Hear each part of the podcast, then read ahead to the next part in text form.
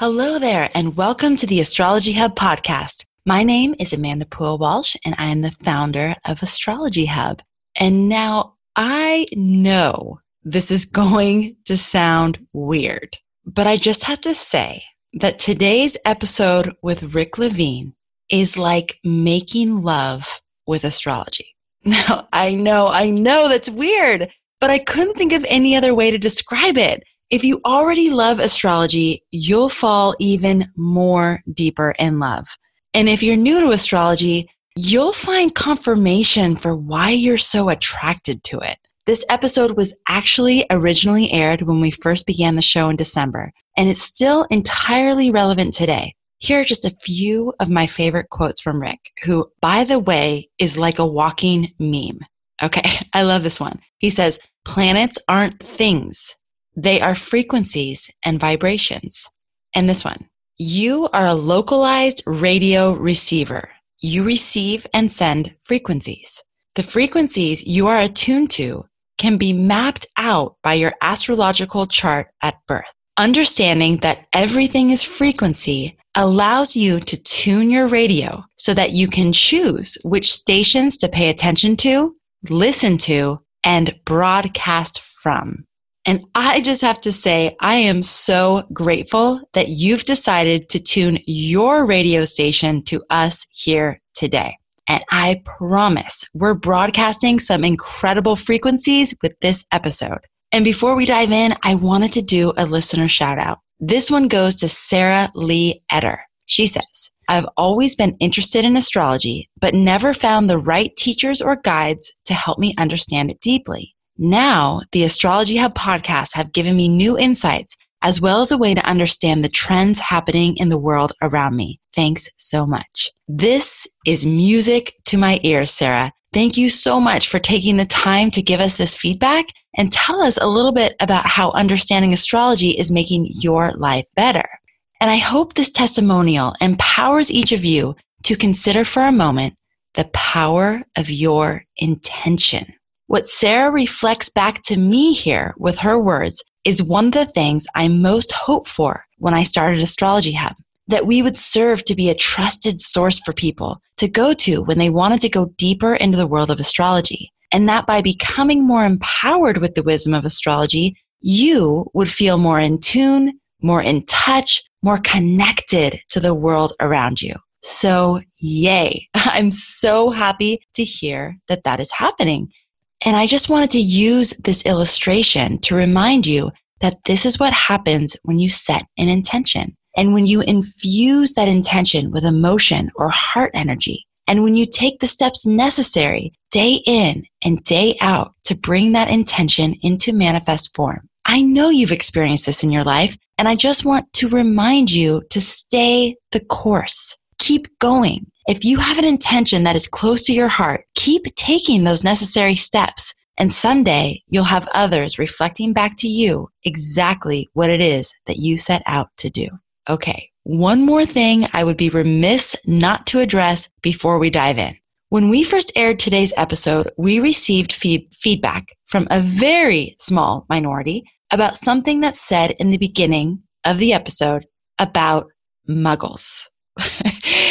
And I'm just hoping to proactively address this with you here. So when Donna and Rick say muggles, they are not insulting or putting anyone down. They're just referring to those who haven't yet woken up to the magic in the world, who still see themselves stuck in a 3D, mostly material reality. Those who have simply forgotten that they're spiritual beings having a human experience. So again, this isn't an insult or a judgment, just an acknowledgement of the different levels of awareness. As my sweetheart likes to say, the mangoes on the tree don't all ripen at the same time. And so it is with human consciousness. It's not bad, it just is. So are we good? I hope so. Please don't get caught up on this and miss the gold in this interview.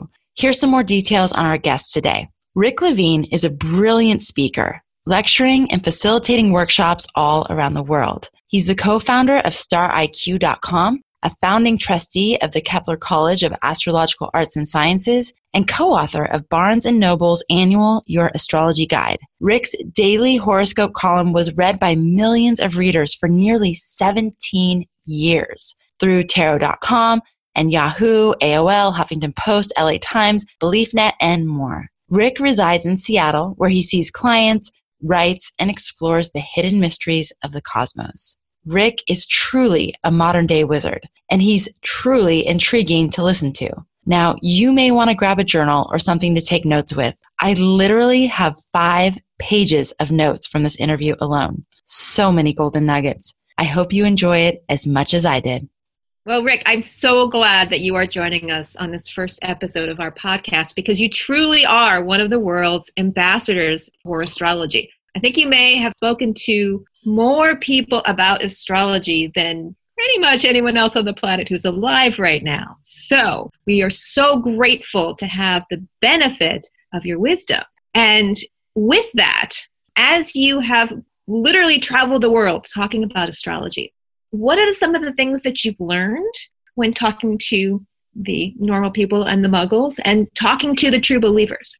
Well, I think the most important thing that I'm aware of all the time is that when I say astrology and when the unwashed others, the muggles, the them, when they say astrology, we're talking about two very different things. And if we keep that in mind from the beginning, we're okay. But if we think that they think astrology is the same thing that we think, we're not going to, it's going to get off to a bad start. Okay, so you left out that raw meat on the step there. So, what do they think and what do we think?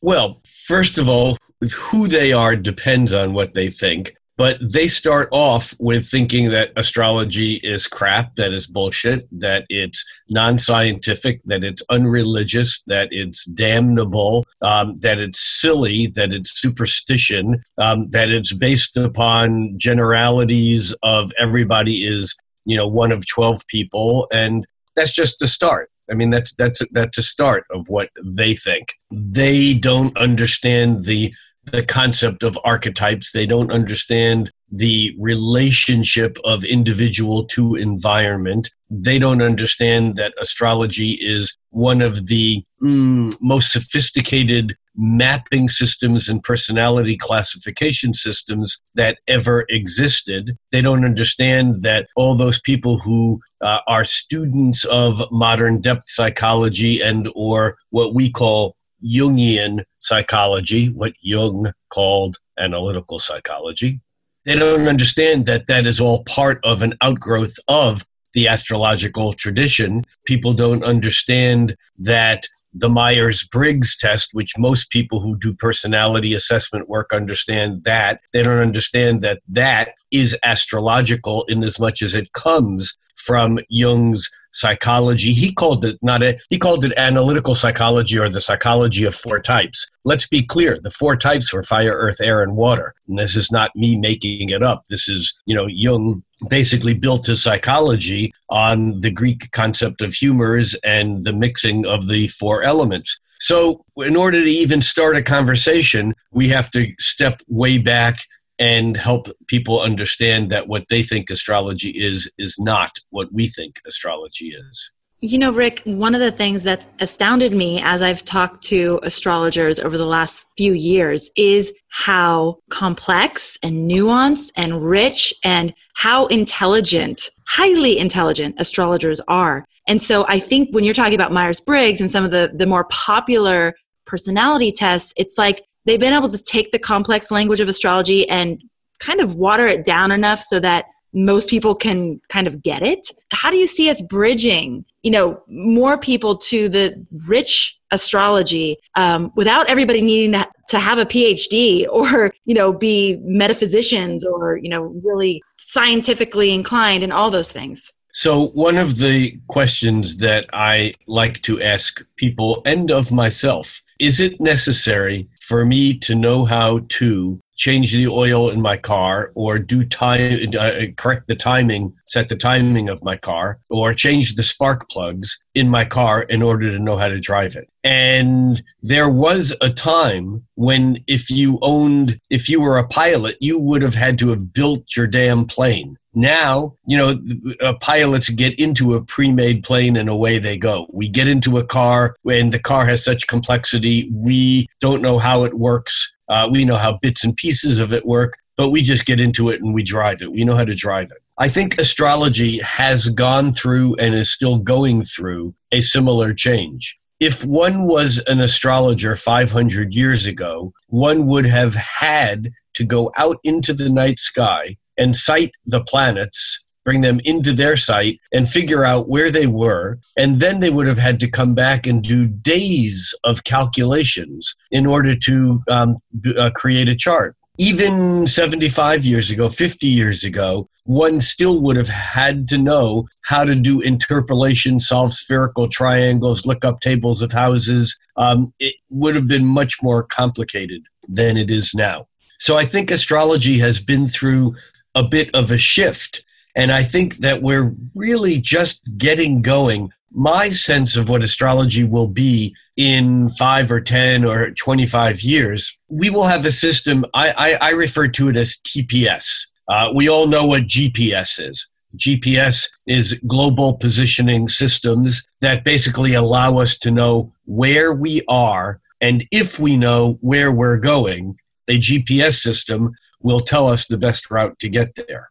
TPS is temporal positioning systems. And I think this is where astrology is heading. I think at some point in time, everyone will have applications, and we're seeing the front end of them now, but everyone will have applications that will not tell them where they are and where they are going. It'll tell them when they are and when they will get there. And it's a slightly different orientation because, you know, as I often describe to people who don't know what astrology is, I describe astrology as a mapping system, except instead of mapping space, we're mapping time. And just like if you had a physical three dimensional representation, a map of the United States or Google Earth of the Earth, if you had a map of where things are, the map doesn't tell you where you're going. It only tells you the lay of the land and if you know where you are and where you're going, the best route to get there. By the same token, astrology does not tell you where you're going. It does not tell you your directionality. It just simply says, here's where you are in time. Here's where time will lead. What are you going to do in the interim? Rick, you are talking about timing and how astrology helps us understand when we are and get the lay of the land in terms of the, the actual timing of things. And you've spent a lot of your life creating forecasts or horoscopes. How do you see that benefiting people in their lives when they have an idea of time, of where they're at in time, and when they're going to get to said destination? How does that actually help them live a better life? Well, I think astrology can help people live a better life by helping people have a sense of who they are, where they are, when they are, and all, all of those things. It's not just a matter of timing, although that's what I spoke about so far, because obviously astrology is also the part of astrology that most people know best or think they know best is the part that's I'm an Aries, you're a Capricorn, you're uh, you know whatever, and this has to do with personality typing, with characteristics of people, with strengths and weaknesses,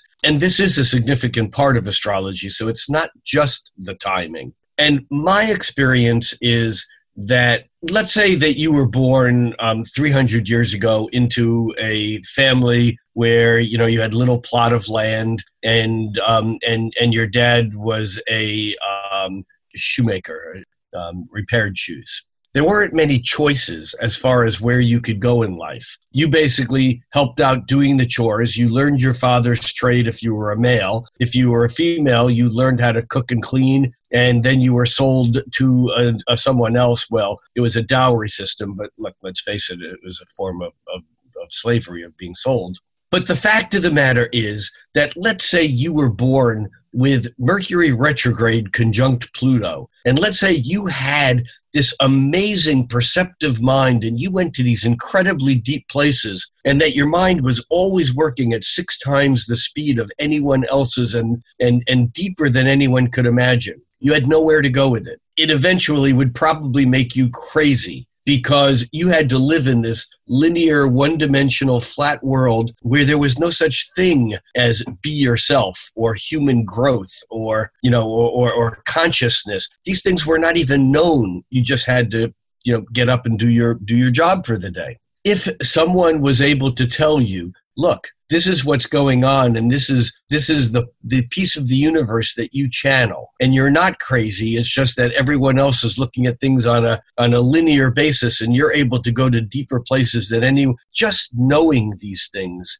would help you survive better. You wouldn't have to do anything about it and by the same token, I think that most people who see clients understand the reaction when you touch something that a client has felt their entire life and no one has understood. And people think, clients think, oh my God, you understand me better than anyone, better than my husband, better than my wife, better than my shrink, whatever. The fact of the matter is that when people can identify how they feel with the zeitgeist of the universe at a particular moment, that can be a gift. I often feel, and I've had long discussions with, with some very well known astrologers. Uh, Noel Tyl, for example, um, is a fierce opponent of using astrological jargon in consultations. I am a fierce opponent of not. In other words, I don't want to jargon up a conversation with a client so that they don't know what the hell I'm talking about. That's not my intent.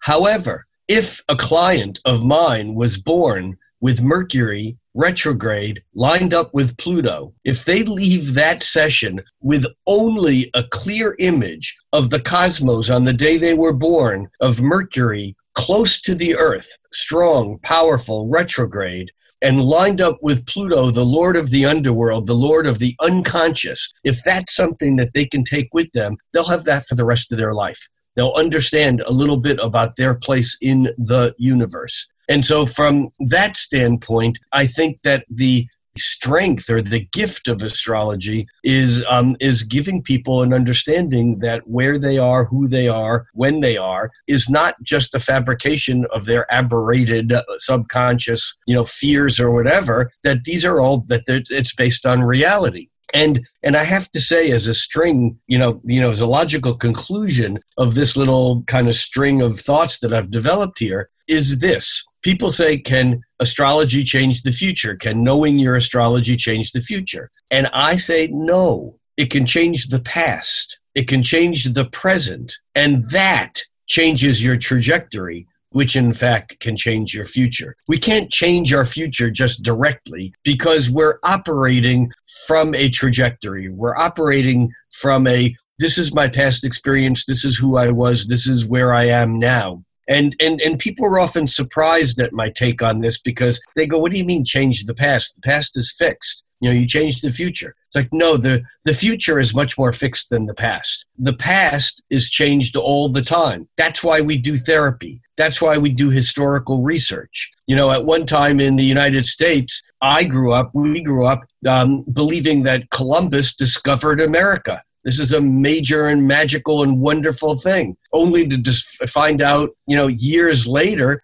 that America didn't need discovering. It was doing just fine without Columbus. And that, um, and, and so the point is that we change our history. And people go, no, no, but history is fixed. History only exists as a memory. And the same thing is true in our personal history. We are limited in our present moment by our perceptions and our experiences of our past. And if we can help a client understand their past trajectory, it can free them to make more choices in the present moment, which can then alter their future. Wow. Amen. I love listening to you. Wait, so this comes back to the idea that I know is also close to your heart of consciousness. So, Rick, could you define what you mean when you word, use the word consciousness and how this relates to your sense of what astrology is and how it works? Consciousness is awareness, and one can be aware or conscious of things out there, and one can be aware or conscious of things in here. In fact, one can be aware that the things out there and the things in here are one and the same, and the whole damn thing is a trick of a mirror. So here's the thing about consciousness we, most of us, grew up learning that we are human beings and that we've developed consciousness uh, through evolution. I think that many of us now hold the belief that is very basic to many of the animistic cultures around the world. Um, certainly, um, in Balinese Hinduism and Tibetan Buddhism and many other systems of thought, it is well understood that everything in the universe is conscious. Consciousness does not require physicality. Consciousness does not require a meat meat like like steak. It does not require a meat body. We live in in a meat body and we are conscious. At death, consciousness I remember Ram Dass once saying, talking about a conversation he had with a good buddy of his who happened not to have a body, a spirit named Emmanuel, that he'd talked to for many decades of his life through a medium, through various mediums. And he said to Emmanuel once, he said, Emmanuel, um, if you had one and only one thing to tell me about death, what would it be? And Emmanuel says, Ram Dass, if I had only one thing that I would want you to know about death, it would be this. It's perfectly safe. Now, we are taught that death is the end. And I think it's difficult to talk about consciousness unless we at least mention the, the gateway of death and the other gateway of birth. Because consciousness comes in and out of physicality, but it exists fine without it. Rudolf Steiner um, introduced into maybe what we would call the German astrological thought, the idea that every planet is a con- is conscious, um, that the sun, that that uh, Mars, every planet has a consciousness. Every plant, every animal, every rock, every galaxy has a consciousness. So, in my way of understanding the universe, I believe that we are localized radio ch- receivers, transceivers.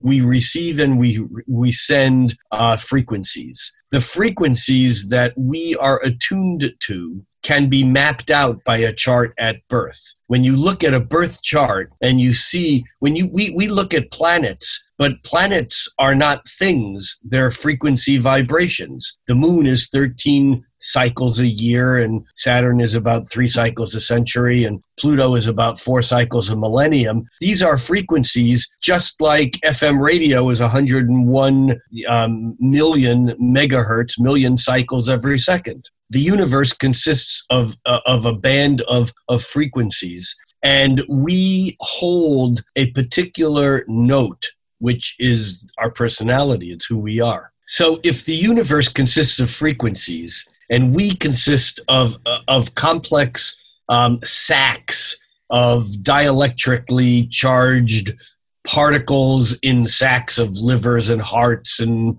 body organs and, and so on, we're receiving certain frequencies and transmitting them. We are actually like like on the middle ground, we're holding a position it, has been said that we move through time, and I think it's actually more correct that time moves through us. But the bottom line is this that understanding that everything is frequency gives us the ability to tune our little radios so that we can uh, choose which stations to listen to, which stations to pay attention to, and which stations to broadcast on. However, the only thing that we can change is consciousness, is awareness. There's nothing else that can be changed. This is a basic concept of yoga that when we change our awareness, our awareness, our consciousness gives us the ability to make other choices. We go through life limited by the worldview that we have. A wonderful book written in the maybe in the early 60s by a psychologist named George Kelly called The Theory of Personality. And in it, he basically says that each and every person has their own world view. And your world view basically is what limits your choices at any given um, change, at any given time. And that the job of a therapist is to help a client or a patient alter their world view because most of us have closed our worldview down based upon certain experiences or fears or whatever that limit our choices. So it's by changing our view of the world, we can have more choices. This is basically changing our consciousness, changing our awareness, changing our awareness of self. Now, the problem with, with talking about consciousness and self is this little division that we have that we learn to understand by the works of Sigmund Freud is that there's a little bit of a barrier between the part of ourself that we're aware of and the part of ourself that we're not aware of. And the ego um, is a construct whose job it is to survive. Now, I know in a lot of modern spiritual techniques, um, the idea is to get rid of our ego. That's great. But remember, the ego is the part of us that makes sure that we're fed and watered and have you know money to pay the rent and so on. The ego is the part of us that is that is um, given the job of long-term survival. On the other hand, it's also really important to know when that ego is extra weight, where we do not need it. Trungpa Chogyam Rinpoche, the um, Buddhist uh, who founded Naropa Institute in Boulder, Colorado, kind of a crazy wisdom master of sorts. One of my favorite lines of his is this Enlightenment is the ego's greatest disappointment. It's brilliant. Enlightenment is the ego's greatest disappointment. But you see, if we're conscious of our ego, we can learn tools and techniques to not have as much invested in it when it's not necessary. On the other hand, if we're in a life death situation, in a situation of survival, if we're driving our kid to school, if we're if we're um, working a job, ego is really important because it's the ego that navigates our way through the world of knowing that we're going to survive, not just be washed down to the back into the sea of consciousness by the river of, you know, of energy that just flows until everything goes back into the sea. So, would you say that a person's personal astrology chart, their personal map, is a representation of this worldview that they carry around with them? Yes. In fact, I would say that it is that, but there's another trick here. And that gets back to the question of what are we? Who are we? And we identify as our charts. We identify our clients as their charts. But it's important to remember that, uh, let me put it this way it's important to remember not to confuse the map with reality. Maps are representations. A chart is not, when people go, oh, I can't do that, I'm a Taurus. That's bullshit. That's crazy thinking. If you're a Taurus, you're coming from a particular point of view, and astrology offers you 11 other ways to frame something. We're not stuck by who we are, it's just the awareness from where we're coming. Now, a chart does show this, but we it's tricky because when we look at a chart, we see the sun in, we see the moon, we see Mercury retrograde, we see Venus square Saturn. We see these planets as, as reality. And the fact of the matter is that the chart actually consists of 99.9999999% empty space. That if you took the entire solar system and said, what does it consist of? It doesn't consist of the sun and Jupiter with their huge masses and Saturn, Uranus, and then all the other planets added in. No, it consists of emptiness. The planets are aberrations. And so when you look at a chart, and I always do this exercise with a client, if you look at a chart and you take out each of the planets one by one by one by one, what you're left with is awareness. All, all the planets basically show where our awareness is bent out of shape, where we're tweaked and leaned toward this way of thinking or that way of thinking. When you say to someone, in the true meaning of the word, when you say namaste, what you're really saying to them is, hey, I have a chart and you have a chart. And when I get past all my bullshit, when I take out my sun, my moon, my Mercury, Venus, Mars, Jupiter, Saturn, Uranus, when I take out all those planets and you take out all that noise and all those planets out of your chart, we are the same. That's just beautiful. and it actually brings us to something that I would love for you to speak to next. You're going to be our inner circle astrologer guide in September and October of 2019. We are so excited to have you. And that lunar cycle, we're going to be talking about cultivating balance in relationships. And so I'm looking at your new moon affirmation and your full moon affirmation, and I'm seeing that um, the new moon is going to be all about I'm always responsible for my feelings, and the full moon is I am more helpful to others when I attend to my own needs first. So just tell us a little bit about what you're going to be covering and how astrology in general and then how specifically what we'll be talking about that lunar cycle can help us in our relationships. Well, okay. First of all, relationships are a tricky thing. Um, I, I, seem to have Ram Dass on my mind today. Ram Dass calls relationships the yoga of the West. You know, it's a practice, and most of us do well at it for short bursts of time you know those short bursts of time can be a year or 20 years but they're but relationships are tricky. And be, and the reason they're tricky is that they when we enter into a relationship and i don't only mean a love or intimate relationship i mean a relationship with our parents with our children with our siblings with our bosses with our friends every interaction we have is a relationship relationships are tricky because when we're interacting with someone, it's difficult to tell where I end and where you begin. It's difficult for you to tell where you end and where I begin. Even if it appears, even if the ego has it parsed out well enough to know this is my stuff, that's your stuff, it's just not that simple. And I think we really need to go back to one of the major contributions of Freud in order to understand what we step into when we step into the land of relationships. And Freud developed a concept that we take for granted now. Many people use the word, they throw it around. Most people don't really fully understand what it means, but the word is projection. And that, and it's very simply from an astrological point of view, it works like this. I have 10 planets or so in my chart that I know about. I have probably another, no, I don't know, another 150,000 points of things that are going around the sun that I don't know about. NASA knows about them, but I don't know about them. I don't know what they are or what they do. Some of my contemporaries, I think, have a good sense of maybe another thousand of them. Um, some people who use named asteroids can up that number, you know, to six or eight or even 10,000. But the fact of the matter is that there's all this stuff going on, and I know about some of it. Every planet, the sun, the moon, Mercury, Venus, Mars, every speck of dust, every planet just wants to be heard.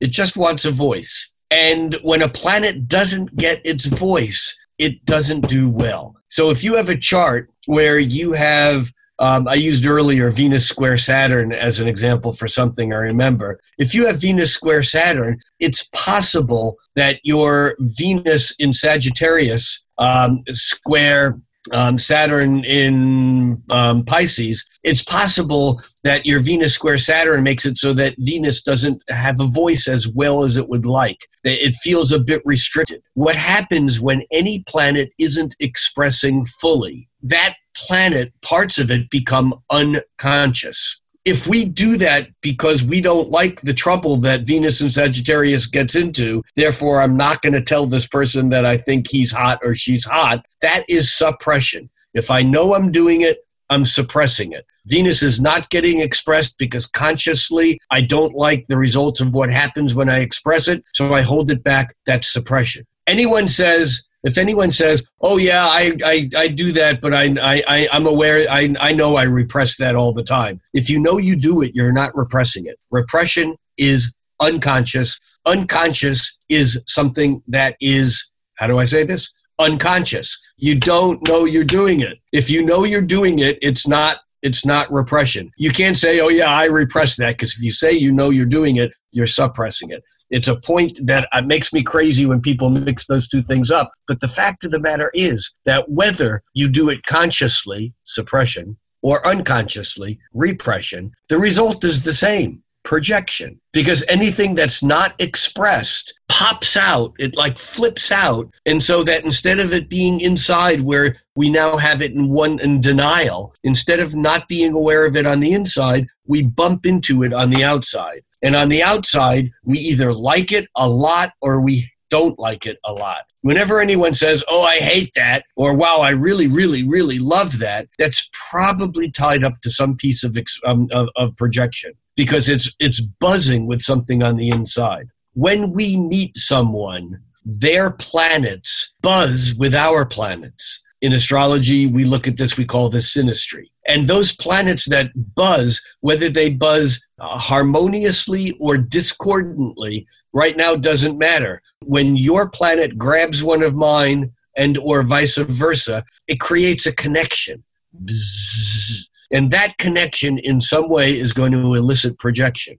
So the reason why at the Libra um, lunations, that at the, especially at the Libra new moon, why it's so important, and then and the, the Aries full moon, why it's so important to understand this balance is this illusion that we have that we're going to fix things out there. Now, don't get me wrong there are times when something out there needs attention and we can do something very useful by stepping in you know and and getting someone to the emergency room uh, by just saying the right words. I mean there are things that we can do by giving someone who needs it a hug. Uh, there are things that we can do that have a very important impact. This is not what i'm talking about. What i'm talking about is that if i don't take care of my own energies then I have nothing really to give anyone else. Because the only thing that we have to give to anyone else is our awareness and our consciousness. If we're not showing up whole, then we are we're being a half hole. and, and and and and it's and, it, and it's not nice to be a half hole. Um, so I think here that with with this lunation cycle, the and this is not about being selfish in from the standpoint of not acknowledging others. It's being selfish enough so that there's a self to show up when we enter into any sort of relationship. Man, it's like so simple and yet so challenging. I mean, yeah. I think uh, you know it's it makes so much sense, and the way you just described it is so clear, and yet we find ourselves in these cycles over and over and over, over, over and over again, over and over again. Why yeah. do you think relationship is so hard for us? You know, the why does it take so much work to find that balance and then keep that balance? And you know, why do you think it's so hard? Uh. We're in it together. Oh man. Well, supposed to have all the answers. uh, oh no. Oh no. No, I, am the question astrologer, not the answer astrologer. Uh, I have when clients call up for answers, I tell most of my clients, you don't have enough money, um, and and there isn't, and you're not clever enough to get me to answer a question for you. You see, if I answer a question for you or for a client, I'm really good at answering things. I know it. I'm good at it. But if I answer a question for you, you have my answer, not yours, and my answer stops your process. That's the last thing in the world as an astrologer I want to do. Now, I go around with this with some pretty well known and well respected and very intelligent and very competent astrologers who tell me that's crazy thinking. My clients come for me, come to me for answers, and I'm going to give them answers. They want to know should they buy the house? Should I marry this guy? Should I, you know, whatever? And and I look at their chart and I tell them. And I tell my clients, I will refer you to those people to give you answers. I will not. Because when you get an answer from the outside, it stops the process. You know, it's like the ultimate answers. I'm sure most of us have friends or, or previous friends that in some way we've lost to Scientology, Nam Myoho Renge Kyo, Jesus, or something. Because when someone gets the answer, they don't ask questions anymore. That's it. They're done and and I think to me that's that's that's death. So no, I don't have the answer. Of, um, there's no magic key to relationships, and uh, and yet. Uh, I'm in. I, I'm not one to become jaded or what's the word, um, you know, um, cynical because something doesn't work out. I mean, we ask what makes a successful relationship, and um, and for most people, whether they verbalize it or not, longevity is what makes a successful relationship, and that's just crazy thinking. I mean, I do know people who have been together for 50 years and who are incredibly in love and in a deeply powerful, amazing, um, sharing, beautiful relationship. But that's the exception. I know people who have been together for 50 years who probably should have called it a good weekend.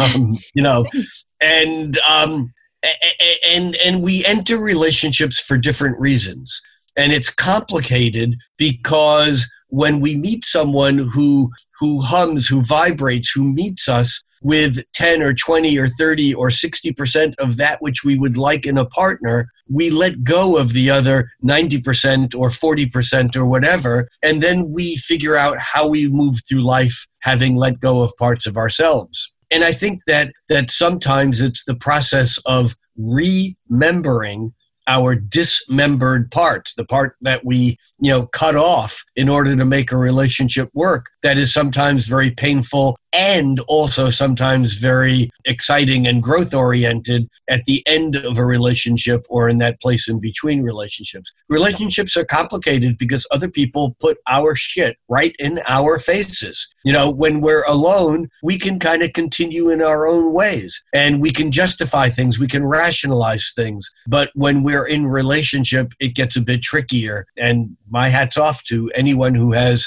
you know the courage to enter into a relationship um, in whatever form they may. And my hat's off um, also to the people who have the courage to say i'm not doing a relationship right now. I'm basically creating that relationship with myself and that is just as viable a path Rick, it's going to be so fun to go deeper on this topic and explore with you. So, thank you so much for giving us a little taste of your perspective. Um, and I'm sure many people are resonating with everything that you've had to share today. Don, is there any question that you'd like to wrap up with? Uh, Rick can come to my house anytime and I will feed him his favorite treats just so I can listen to him talk because every idea leads to another area of fascination. So, as long as he comes back in the future and I can feed him treats, I'm good.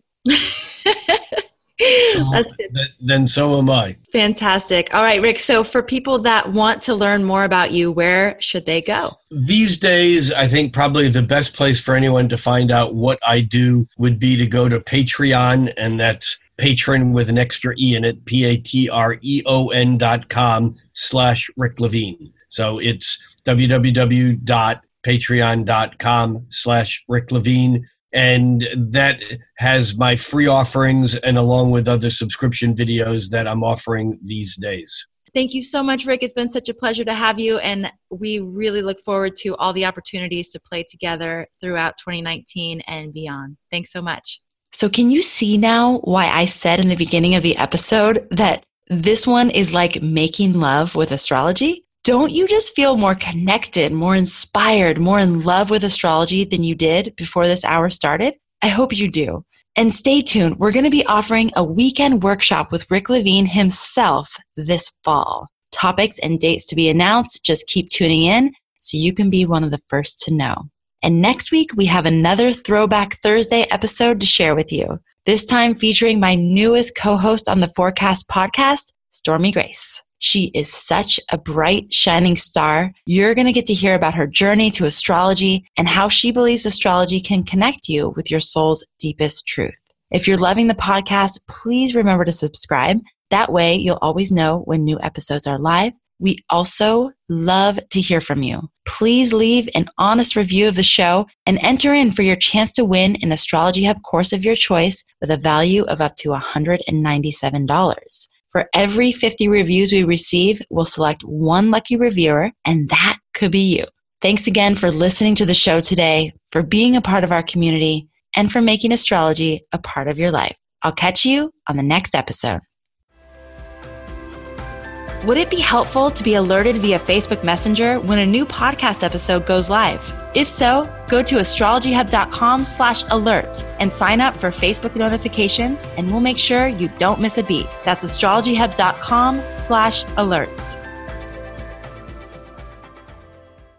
Hi, this is Chris Kaplan, the producer of the Astrology Hub podcast. This episode is over, but check the show notes for links to products and services you've heard about during this episode. And if you enjoyed our show, please subscribe and rate using the subscribe button wherever you listen to your podcasts.